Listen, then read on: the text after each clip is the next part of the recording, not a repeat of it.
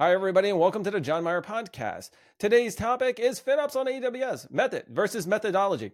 Is that a cage match? Our guest today is David Wharton, who's a chief architect at CDW, which is a Fortune 500 supplier of technology services and product. David has over 20 plus years of tech industry leadership experience, with the past 12 years focused on migrating legacy applications and new workloads to AWS. Please join me in welcoming David to the show. David, thanks for joining me. Thanks for having me before we kick started on this cage match that we're going to talk about, and I'm really liking the idea of that. I, I, I, can see this visually. How about you give everybody a little backstory on yourself? Sure. Uh, so, like you said, um, been in uh, IT industry for over 20 years. Uh, some of that was actually spent in the military, about eight years. Uh, was in the United States Marine Corps from 2000 to 2008.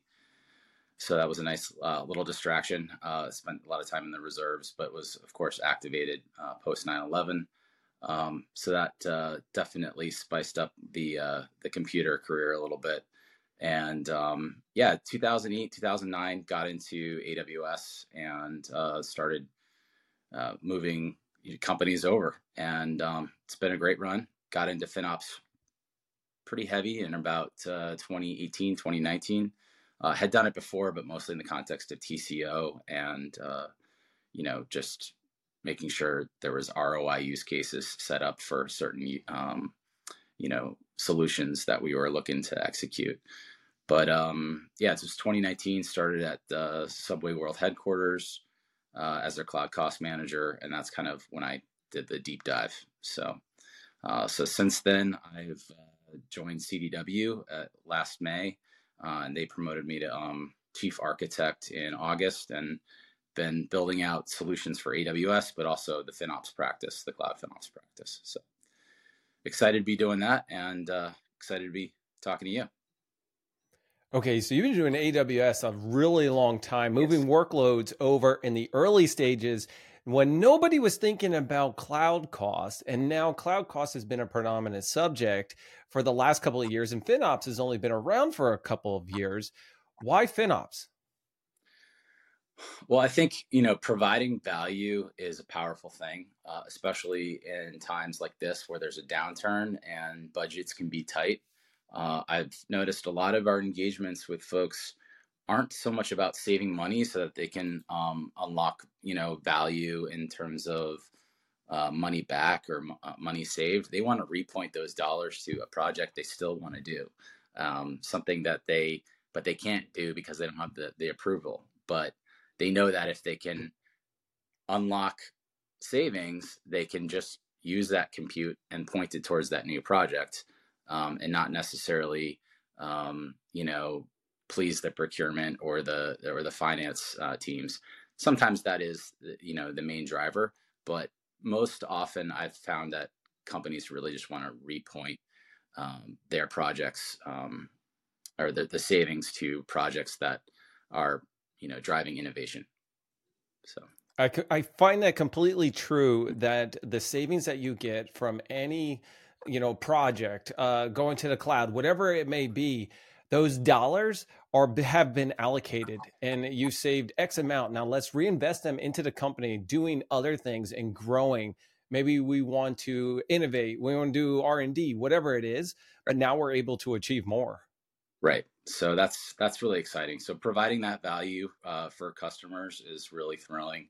Um, when you're actually a customer, like I was previously, uh, and you're doing that as your role, um, you know, when you when you can, uh, uh you know, all of a sudden within a couple months' time unlock double your salary, that that feels very rewarding.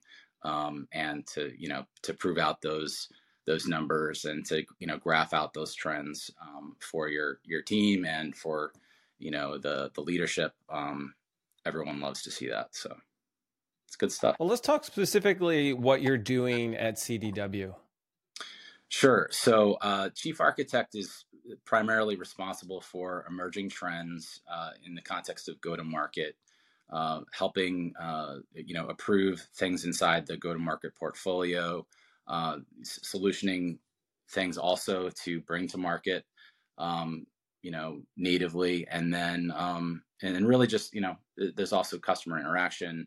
Um, sometimes there's customer rescue, uh, there's all sorts of things that uh, we can get pulled into. Uh, you know, we have cloud architects or chief architects rather um, across the three CSPs. And we also have chief architects that are focused on particular areas like application modernization, uh, data. So, um, so you know, it, it's a you know, it's an interesting role, but it's definitely um, you know, um, I think crucial for uh, you know advising the company in terms of direction and uh, just helping uh, making sure that we're on the right track and that we're listening to the trends and not just you know unable to see the forest through the trees. So I think that's that's one of the great benefits of being in this position. David, our topic today is FinOps on AWS, method versus methodologies. How would you define methodology? Methodology is, is handled, I think, a little bit um, differently because that's about why to do it, right? So, um, what's the what's the purpose? So, um, of course, you're familiar with the FinOps, you know, the the the the, the big three, and you know, inform, operate, um, and uh, op- optimize. Optimize. Thank you. And um, so, uh, in in order to be able to do that, like you also need to know how to do that, right? So the actual optimizations itself. So the approach is, um, you know, isn't just about the philosophy. It's it's about okay, how do I actually do it? And that's that's when you get really into the methods versus the methodology. Methodology is is more philosophical. Uh, you know, stakeholder buy-in, how many uh, you know of your workloads are tagged, et cetera. Um, there's you know specific KPIs just focused on the methodology, but the actual methods are like you know, you know, right sizing using Spot, um, are you using RIs? You know, uh, S3 lifecycle policies, uh, automating cleanup, et cetera. So there's you know there's a whole list of things you can do specifically in AWS and in the other clouds that will actually unlock the cost, unlock the the value that you're looking to achieve. You can do this manually. You can you, know, do this with automations. There's you know SaaS tools that can help you do the, these things. Um, but that's what I mean by methods. Is is there's there's the why and then there, and then there's the how and they're two um, related but different different things do you find that companies struggle between the why and the how like understanding like why i should do this versus how i should well i think they understand the why pretty quickly because they know they want to save money or they want they want to unlock the money right but um they don't understand all the mechanics behind the why, like stakeholder buy-in. They don't necessarily understand why they should, uh, you know, go move across the app teams and explain to them um, why they should be engineering in a more sustainable fashion. Well, if you just show them the stats from a report of how what they were doing, how much that cost, and then, you know, just in let's say in the dev layer, um, making that change, and then how much it was running uh, when it was engineered more efficiently, then the, then you can kind of get them addicted, and and and that's where you know buy-in can, can happen pretty quickly on the engineer side. You just have to show them the numbers, and then they're like, oh, so you mean if I do it this way, it's going to cost less? And then all of a sudden, I, I noticed, like at Subway, for example, um, I was getting emails from engineers saying, "Oh, look how much I saved this week." And so, and, and before that, they were very like, um, they're like, oh no, I don't want to do that. I don't want to do that. I'm like, well, this, you know, this change can save you this much. And they're like, really? And and and like, it can. And uh, and like, yeah. And then they do it, and they're, you know, at that point they can't let it go. So, uh, you know, and uh, you're not always going to get that buy-in. Sometimes app owners have, you know, they're no, they're not hands-on keyboard. They just administratively own the budget. Um, so you have to explain to them. Of course, they'll want to unlock dollars, but they don't, they don't necessarily know how to explain from their role to the engineers why to do something a certain way. So you have to really look at the whole landscape of personas and, you know, work the buy-in at every at every persona level. And each conversation is different but the narrative is is ultimately the same. Um, and that's what's i think a big driver for methodology. And then um, you know and then the methods is really up to either the third party that's helping clean up uh, or you know unlocks uh, cloud cost, or the internal stakeholders that are actually FinOps, you know, engineers or uh, you know cloud financial analysts that can actually um, do some sort of execution uh, inside the environments. During with your example of Subway and the engineers actually caring about the cost of something, right. how did you get them to care? You got to sh- just show them the the information. You can, it, you know, some people react differently. Some people like pie charts. Some people like uh, a table with with numbers in it. Um, ultimately, people like dollar signs. So you show them, you know, use dollar signs. Is what I say in your numbers. Um, it's uh, it's a powerful powerful tool. So you also talked about the teams working together, right? The app owners trying to collaborate and tell the engineers why they should do something a certain way. Part of the FinOps culture is that the teams are always collaborating and working together. You either have a central, decentralized hub and spoke, however you want to be, but there's still some type of collaboration and understanding why the app is built this way, but also trusting the engineers that they shouldn't build it that way because – now they start to care. Hey, don't use those. Let's use this instance. Like, I find that uh, hard to do or hard to implement in an existing environment. Have you done that? Yeah, well, one thing's that's like important in terms of showing them, uh, you know, the data is that what happens is the next time around when they're solutioning something or building something, they'll do it well, it's not necessarily the right way or the wrong way. They'll just do it differently because they know now they're accounting for cost. And uh, you know, it's it's obviously a pillar within like the well architected framework inside of AWS, but it should be you know a, a component and a pillar of any cloud. And even if you know even something that you're constructing uh, on prem, you know, you can you set it up a certain way. It's going to be either more energy efficient or less energy efficient um, so I think the you know the approach um, can cascade across many different scenarios and many different platforms. It's just about showing them the data and then giving them that information, and then they can make better decisions going forward. I think that's ultimately you know the best benefit of business intelligence is is uh, informed decisions you know going forward, and then um, you know being able to change heart hearts and minds with data is sometimes a lot easier than you know putting it in a in a word problem right? Just show them the the actual goods and then they'll get it and they'll you know some make it make them think like it's their own idea. That's that's actually speaking out, from like a true salesperson type. If you get them feeling like it's their own idea, their own thing, they're going to go in. It's like buy-in in any any meeting that you have in any type of company when you're trying to get people on board you lead them to the ultimate answer. The answer that you'd like to get but they have to feel that they've come to that answer and what it does is it empowers them and it's it's like ownership of it. David let me ask you about the reporting that you've just talked on and in fact you've been talking a lot about reporting and showing them the numbers showing them the the visibility of it. How important is this data when you're showing it to them? And for them to actually get to trust that it's the right data? You got to give them the data and the source. Um, I remember I, I showed an app owner how much their cloud cost was, and they had complete sticker shock. They didn't know how much it had it actually had cost prior. And this was on, you know, keep in mind this was on an email chain with the CIO, so it, you know it's it was sensitive and then I my reply at the back is like actually it costs a lot more because there's third party integrations. So there's third party integrations that were outside the Azure bill.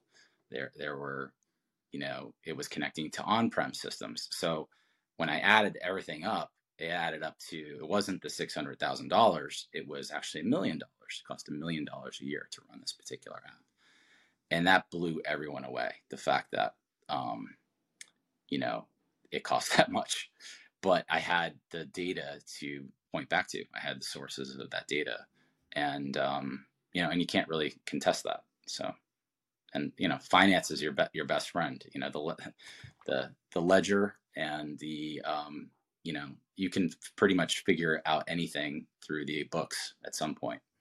Um, so it's not sometimes it's not always about your Azure bill, your AWS bill. Sometimes it's about the things that are connected to that service and the other external bills that are associated to it. So sometimes your what what your app costs isn't its true cost, and sometimes you got to you got to look a little further to see what else um, might be involved and what else is in play. We've been talking a lot about the methodology around FinOps on AWS and really the implementation and getting your engineers. And in fact, we talked a lot about the engineers and the business owners. On the finance side, how do you get finance to understand the engineering side rather than them go, yes, go make this change and reduce my cost, right. but then also listen and collaborate as a team? Uh, well, you need to under, you need to make them understand why certain changes can't be made, at least not quickly. Um, you know, some of them can be made in, in the dev layer and in non-production environments rather quick, of course, and that will unlock some quick value, some quick wins. But ultimately, you don't want to mess with production environments, especially if it's revenue generating. And that's easy to explain to them. Say, look, we could apply this to, to production, but we're also going to lose money, you know, during that outage when we perform this change. Or if something goes wrong, um, we're not going to, you know, we're going to lose more money just experimenting with production than, um, you know, we were to just apply it to all the lower environments except for maybe one so that, you know, there's parity. Um, but, uh, yeah, so you need to explain these things, the actual business case behind it. Sometimes um, unlocking value in in certain places like a production environment is not the best idea. That's that's a quick way to make enemies um, when when production goes down.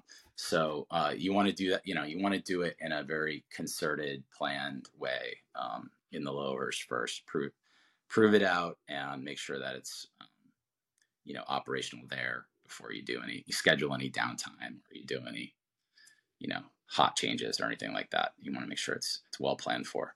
So, um, you, you know, that goes into those the conversations. I think with finance is that um, is is in layman's terms trying to explain those things to them. David, let's talk about some of the methods in order to accomplish these tasks. I have my methodology, I have my reporting, I've gone through it and I've identified my resources, I identified the stuff, and now I have methods that need to be done. What are your thoughts of doing in house uh, versus third party, a mix, and you know how do you implement these?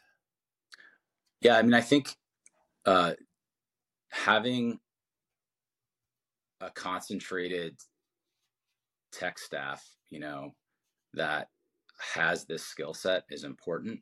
So it can be part of you know DevOps, or it could be part of you know um, some other aspect of the IT organization, but they don't they're, they're not going to learn it quick enough to to unlock the amount of savings that they should achieve quickly.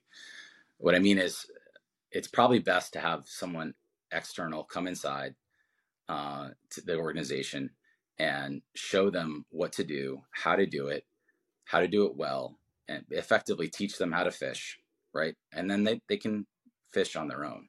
Um, I think that's the best approach um, from my perspective because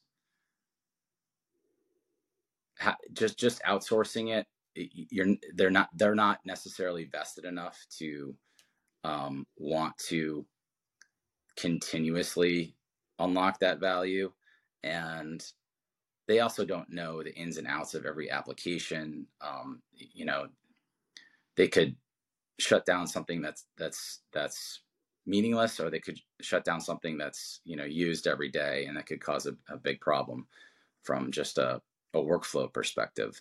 So um, you want to be careful in, in, terms of who you empower, at least from a like approach perspective, how to do it, when to do it, the tools to use. Um, it's it's best to to bring in someone at least for a short term that can tell you how to do it, how to do it well, and then at some point peel off, and then there's an internal team that's working on it. So the answer is hybrid. I think I think getting started, right? Like a FinOps consultant, they come in, they find a couple internal advocates that are looking to wrangle in the cause, but also understand everything in general. And then what they do is they empower it. They have executive buy-in. They've created these teams, and then here's here's how I actually put it. I do like podcast consulting, and I tell people, listen, it's a year long engagement. By month 10 we play tv series and i get killed off and you own everything because i don't want to own it afterwards. You are empowered now to run with this and it does me no good to stay on long term and i think that's the way like most consultants should do when they're kicking something off. The longer they're there they start to become part of the furniture and then they just it's it's a never ending thing and then it's not actually kind of growing it's not growing internally and the investment and all that it's just yeah. it's just a natural feeling right? Yeah that's that's exactly it i mean the the reality is like at cdw for example there's there's no value in us being at a place for three or four years doing finops for them. Um, the you know best case we're in there a year and it's it's fire and forget at that point. They they know how to do it. They we've you know established all the all the buy-in has already happened um, either through us or through them or in partnership. Um, you know all the tools are in place all the workflow is in place and then they know what to do year two or year three. Um, and then we're able to shift to other customers right? And because otherwise it's very hard for a, company whether it's you know cdw deloitte uh, ernst and young it's very hard for them to scale even at their massive size um, across the entire commercial and nonprofit workspace because how are, how are you, how are you going to be in every company for for three, four years. You just, it's not sustainable. So it's best to just, you know, bring in the right talent, teach them how to do it well, and then, eh, you know, and move on. And that also builds trust. So the next engagement, whether it's like application modernization um, or, you know, some other effort uh, in terms of modernizing their their environments in some way. Um, maybe it's AI. Uh, who are they going to go to? Well, they're going to go to the to the company that came in and taught them how to do it and wasn't interested in just clocking in, you know, day in, day out, week in, week out, year after year. Um, I think there's value in building that trust with with customers. So I think that's important. Do you do like periodic checks or audits to help them make sure that they're still on the right path within their FinOps culture within their teams? Well, we have custom IP that that is, you know, essentially FinOps tooling that um, they can, you know, remain on in their environment, um, which will continue to lower costs for them. So that that's going to um, drive reporting. Um, you know, they have the ability to shut off the feature that sends like cost savings reports back to us. Um, but um, but yeah, so we do to answer your question is yes, we have that ability, um, but it, you know it, it, all depends on um, you know their uh, preference for for privacy. In some cases, you know after you've left a company, uh, in terms of an engagement, you, you know they don't want their data, even if it's how much you saved them from the tool you left behind. Um, they don't want that data, you know, leaving the company. And that's fine. You know i think it's transparency is the most important thing. It's probably the thing you know the most important thing about finops is, is making the the data of how much things cost transparent and um, approachable to all the stakeholders involved. So. How important is executive buy-in when trying to Im- implement finops it's important to have executive buy-in because you want them to be on the meetings with AWS so that AWS can see how serious of a project this is. And um, if it's just, you know, Joe engineer uh, in the cloud, um, you know, it's just not, you're not going to have the same uh, pull with AWS or any other cloud provider for that matter. Uh, having an executive on the call, that's always very powerful. I hope that answers the question. Oh yeah, definitely. Now, what advice would you give somebody that's just starting out in their FinOps journey? Uh, first and foremost, I would say get some sort of certification, even if it's one of the persona certifications from FinOps Foundation. Um, definitely, then you know move on to the pra- practitioner.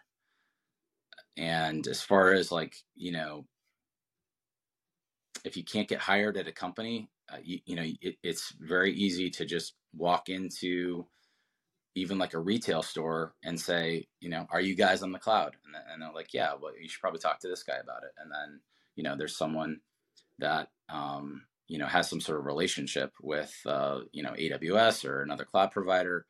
And they're like, oh, you know, okay, do you want to save money on AWS? I, I know of some ways to do it.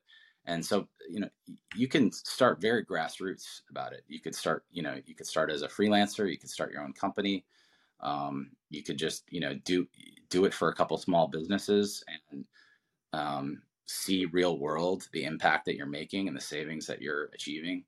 So um, yeah, there's so many ways to approach it.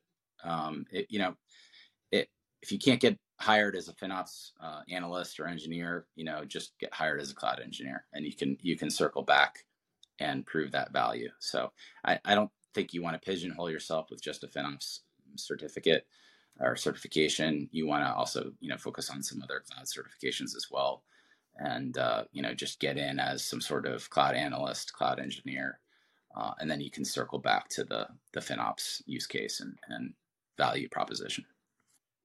If you actually get involved in cloud in any which way, engineer, architect, analyst, you will be able to actually get into FinOps if that's what you want to do because you'll understand cloud in general. You'll have a voice within the company around it, and you can always start doing it yourself, like advocating, working on it, and then showing the actual, like you've said, David, showing them the numbers, showing here's what we could do, here's what we are doing.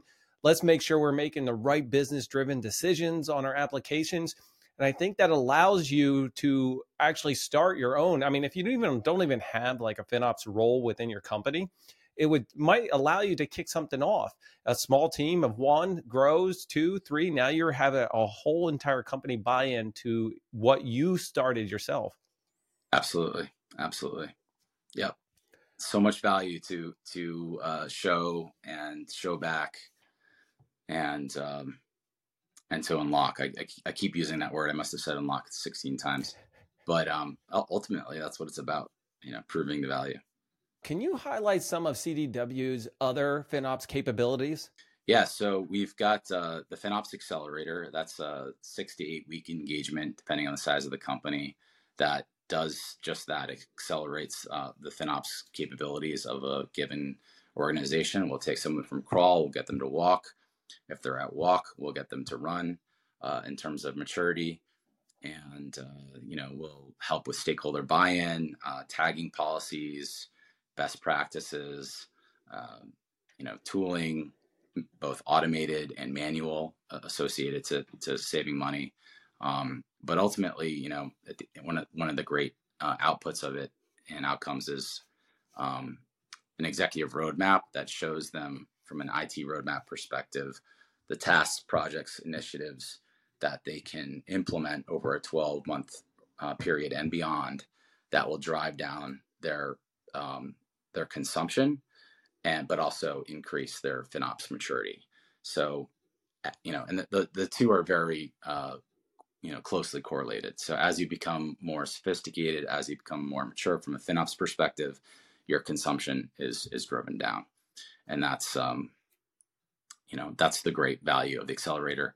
Uh, if a company doesn't want to, uh, you know, really take take on the role quite yet internally, there's the FinOps advisory, and that can be either come you know come in as a standalone offering or can follow up the accelerator. And um, and you know the the pricing model for that's a little bit different. It's it's you know charged based on the percentage of savings realized. So there's really no uh, risk to the customer, uh, you know, in terms of pursuing that that effort. And then, of course, there's the managed FinOps um, component, which is part of our managed service organization, and that's you know monthly um, reports, quarterly reports. Really depends on the the desire of the customer in terms of cadence um, on uh, FinOps, and then you know the the savings that was achieved based on um, certain you know engineering um, actions that took place over a given month or, or quarter.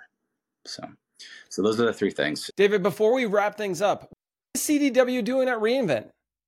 Yeah, so we're excited about uh, our booth there. We've got um, you know, a, a, booth over by the infrastructure solution zone, and uh, I think we're gonna have like a London phone booth there, and uh, you know, uh, we got a, a nice uh, skyline backdrop of the booth representing all of our you know global presence. So we've got uh, landmarks from Canada, Toronto Space Needle, um, you know, skyscrapers in New York. Uh, we've got I think Big Ben and the London Eye in London. So uh, obviously, you know, we've got CDW UK, CDW Canada, and um, so it's it's it's cool to represent all of those areas of the business and um, yeah it's exciting. It's going to be our our biggest uh, presence at reInvent to date.